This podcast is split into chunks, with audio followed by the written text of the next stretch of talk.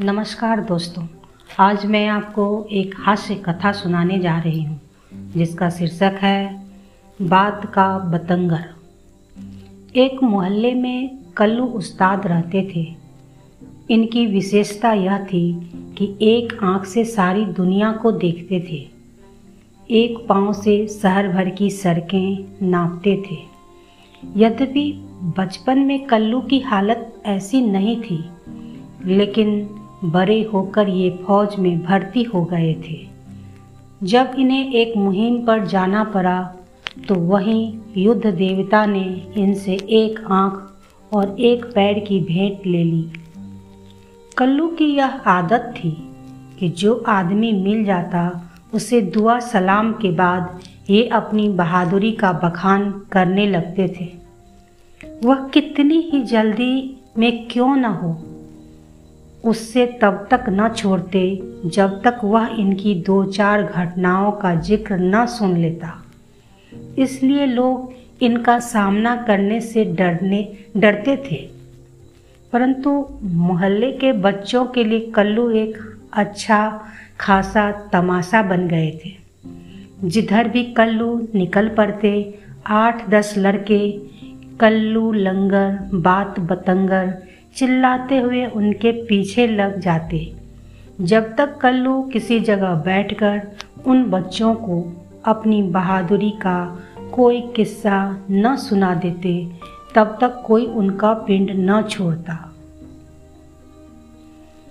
एक दिन पप्पू, उच्ची, चिक्कू, बिन्नू और मीनू बरामदे में बैठे बातें कर रहे थे। पिछले दिन उच्ची के घर सांप का बच्चा निकला था।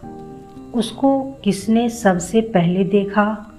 वह कैसा था और फिर वह कैसे मारा गया? यही बातें वह बक रहा था। एकाएक कल्लू लंगर, बात बतंगर की आवाज़ आती सुनाई दी। सबने उठकर देखा तो कल्लू अपनी बैसाखी पर उचकते हुए आते दिखाई दिए। उनके पीछे चार छः लड़कों की टोली चिल्लाती आ रही थी। देखते ही ये लोग भी कल्लू के पास जा पहुँचे और उन्हें अपने बरामदे में ले आए। पप्पू ने सबसे शांत रहने को कहकर कल्लू से पूछा, चाचा, कभी तुमने सांप भी मारा है? कल्लू खुश होकर बोला, अरे, कल्लू ने क्या नहीं किया? जंग के मैदान में जब बड़ों बड़ों को धूल चटाई है तो सांप की क्या विषाद? पप्पू ने पूछा, सांप से कभी तुम्हारा पाला पड़ा हो तो सुनाओ। लड़ाई की बहादुरी का बखान तो तुम कई बार कर चुके हो। कल्लू ने पप्पू की ओर गर्दन घुमाकर देखा और कहा अच्छा तो तुम लोग सुनना ही चाहते हो। तब सब घेरा बनाकर बैठ जाओ। बच्चे कल्लू के सामने बैठ गए। सबने उसकी ओर कान लगा दिए। कल्लू ने कहना शुरू किया, बात बहुत पुरानी है। मैं नौ दस वर्ष का था। तभी एक भयंकर काले सांप से सामना पड़ा था मेरा। पप्पू और रुचि सांप सुनने के लिए जरा और नज़दीक आ गए। पप्पू ने पूछा, चाचा, क्या काला भुजंग था वह? हाँ हाँ बिल्कुल काला और इतना लंबा जितने कि ये मेरे दोनों हाथ। कल्लू ने अपने दोनों हाथ फैलाकर दिखा दिए। अब बच्चों की उत्सुकता बढ़ गई। बीनू ने कहा, भाई, कोई बीच में टोकना मत। हाँ तो कल्लू चाचा, फिर क्या हुआ? कल्लू बोला, बात यह हुई कि मेरी माँ बहुत दिनों से मेरे पिता से मेरे नंसाल जाने को कहती रहती थी। लेकिन मेरे पिता ऐसे दफ्तर में बाबू थे जहाँ काम बहुत रहता था। इसलिए उन्हें छुट्टी न मिल पाती थी कि वह माँ को लेकर उनके मायके जाए। उच्ची बोल पड़ा, कल्लू चाचा, सांप और तुम्हारे नाना से क्या संबंध? सांप की बात सुनाओ ना। कल्लू अपनी आँख मटका कर बोला, यही तो तुम्हारी खराब आदत है। बीच में टोकते हो घटना की बात तो यहीं से शुरू होती है। भला उसका छोर कैसे छोड़ दूँ?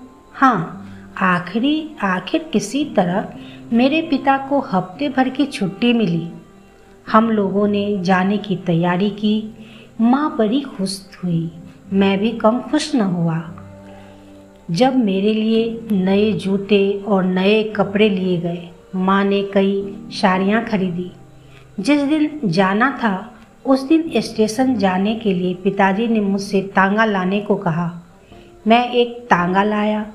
तांगे का घोड़ा जैसा मरियल था, उससे कहीं ज़्यादा वह अरियल निकला। रास्ते में कई बार उसने सत्याग्रह किया। एक बार तो वह सड़क पर दंडवत करने को लेट गया। हम लोग जब तांगे से उतरे, तब कहीं वह उठा। जैसे तैसे स्टेशन पहुँच पाए। गाड़ी आने में पाँच से सात मिनट ही बाकी थे। प्लेटफॉर्म पर बड़ी भीड़ थी। गया का मेला चल रहा था इसलिए। उच्ची ने सोचा, अब कहीं कल्लू के साथ गया न चलना पड़े। इसलिए वह बोल पड़ा, चचा, तुम कहाँ की सुना रहे हो? सांप कहाँ मिला, सुनाओ ना। कल्लू ने कहा, मेरे पिता टिकट लेकर आए ही थे कि गाड़ी धड़धड़ाती हुई आ पहुँची। चारों ओर चीख पुकार मच गई।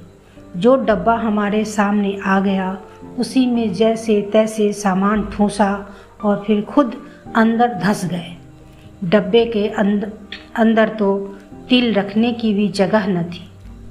हम लोगों ने जैसे तैसे अपनी पेटियाँ और बिस्तर जमा कर बैठने लायक जगह कर ली। थोड़ी देर में गाड़ी प्लेटफॉर्म से सर की अच्छा तो जैसे तैसे नंसाल पहुँचे। हमें देख नाना नानी बड़े खुश हुए। उन्होंने तरह तरह के पकवान हमारे लिए बनवाए। मोहल्ले भर की स्त्रियाँ मेरी माँ से मिलने आया करती थी। वे खूब लाड़ करती, खूब खिलौने और कपड़े मेरे पास इकट्ठे हो गए।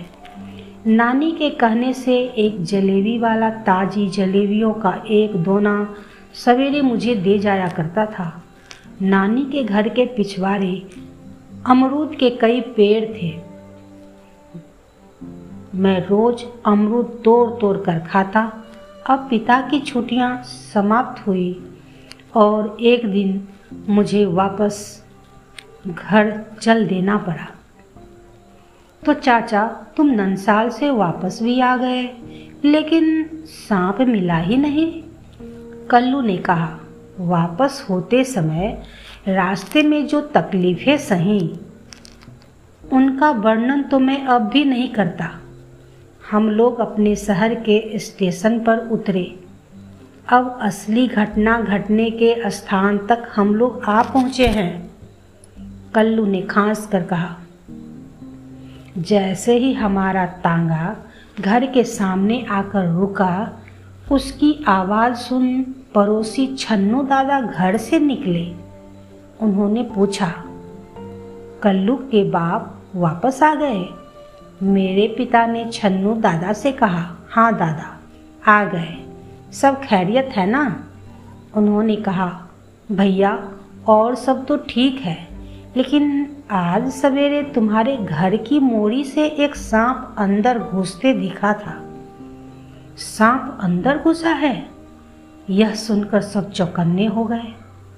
कल्लू कहे जा रहे थे, जैसे ही सांप का नाम सुना, पिताजी डर कर बोले तो छन्नू दादा, सांप को घर में घुसते देखा है? छन्नू दादा ने उत्तर दिया, भैया, मैं सवेरे घर से जा रहा था, कि तुम्हारी मोरी की ओर नज़र गई। देखा काली काली कोई चीज़ लहराती हुई अंदर घुस रही है। उस सांप के लगभग एक हाथ लंबी पूंछ थी। तुम दो चार जनों को बुलाकर घर अच्छी तरह देख लो। पिताजी ने मुझसे कहा, कल्लू, तुम जाकर लोगों को बुला लाओ। तब तक मैं ताला खोलता हूँ मैं भागा भागा दो चार आदमियों को बुला लाया। सबके हाथों में लाठियाँ थी। मैंने भी एक लाठी ले ली। सामने का कमरा खोला गया। सांप कहीं नज़र नहीं आया। पिता ने राय दी कि मोड़ी के पास क्यों न देखा जाए। सब लोग सावधानी से मोरी की ओर बढ़े। मोरी के पास जाकर सभी चौक पड़े। बगल में ही चार पाँच हाथ लंबा काला सांप पड़ा हुआ था। लेकिन वह हिला डुला नहीं। मैंने हिम्मत बांधकर उस पर लाठी का वार कर दिया। इतने पर भी वह हिला डुला नहीं। अब हम सबको असलियत मालूम हुई। वह सांप नहीं, बल्कि कीचड़ में लिपटा हुआ मोटी रस्सी का काला टुकड़ा था। शायद कोई बिल्ली उसे मोरी के रास्ते खींच लाई होगी। उसी का लहराता छोड़ मोरी के अंदर घुसता देखकर छन्नू दादा को सांप का धोखा हो गया होगा। धन्यवाद।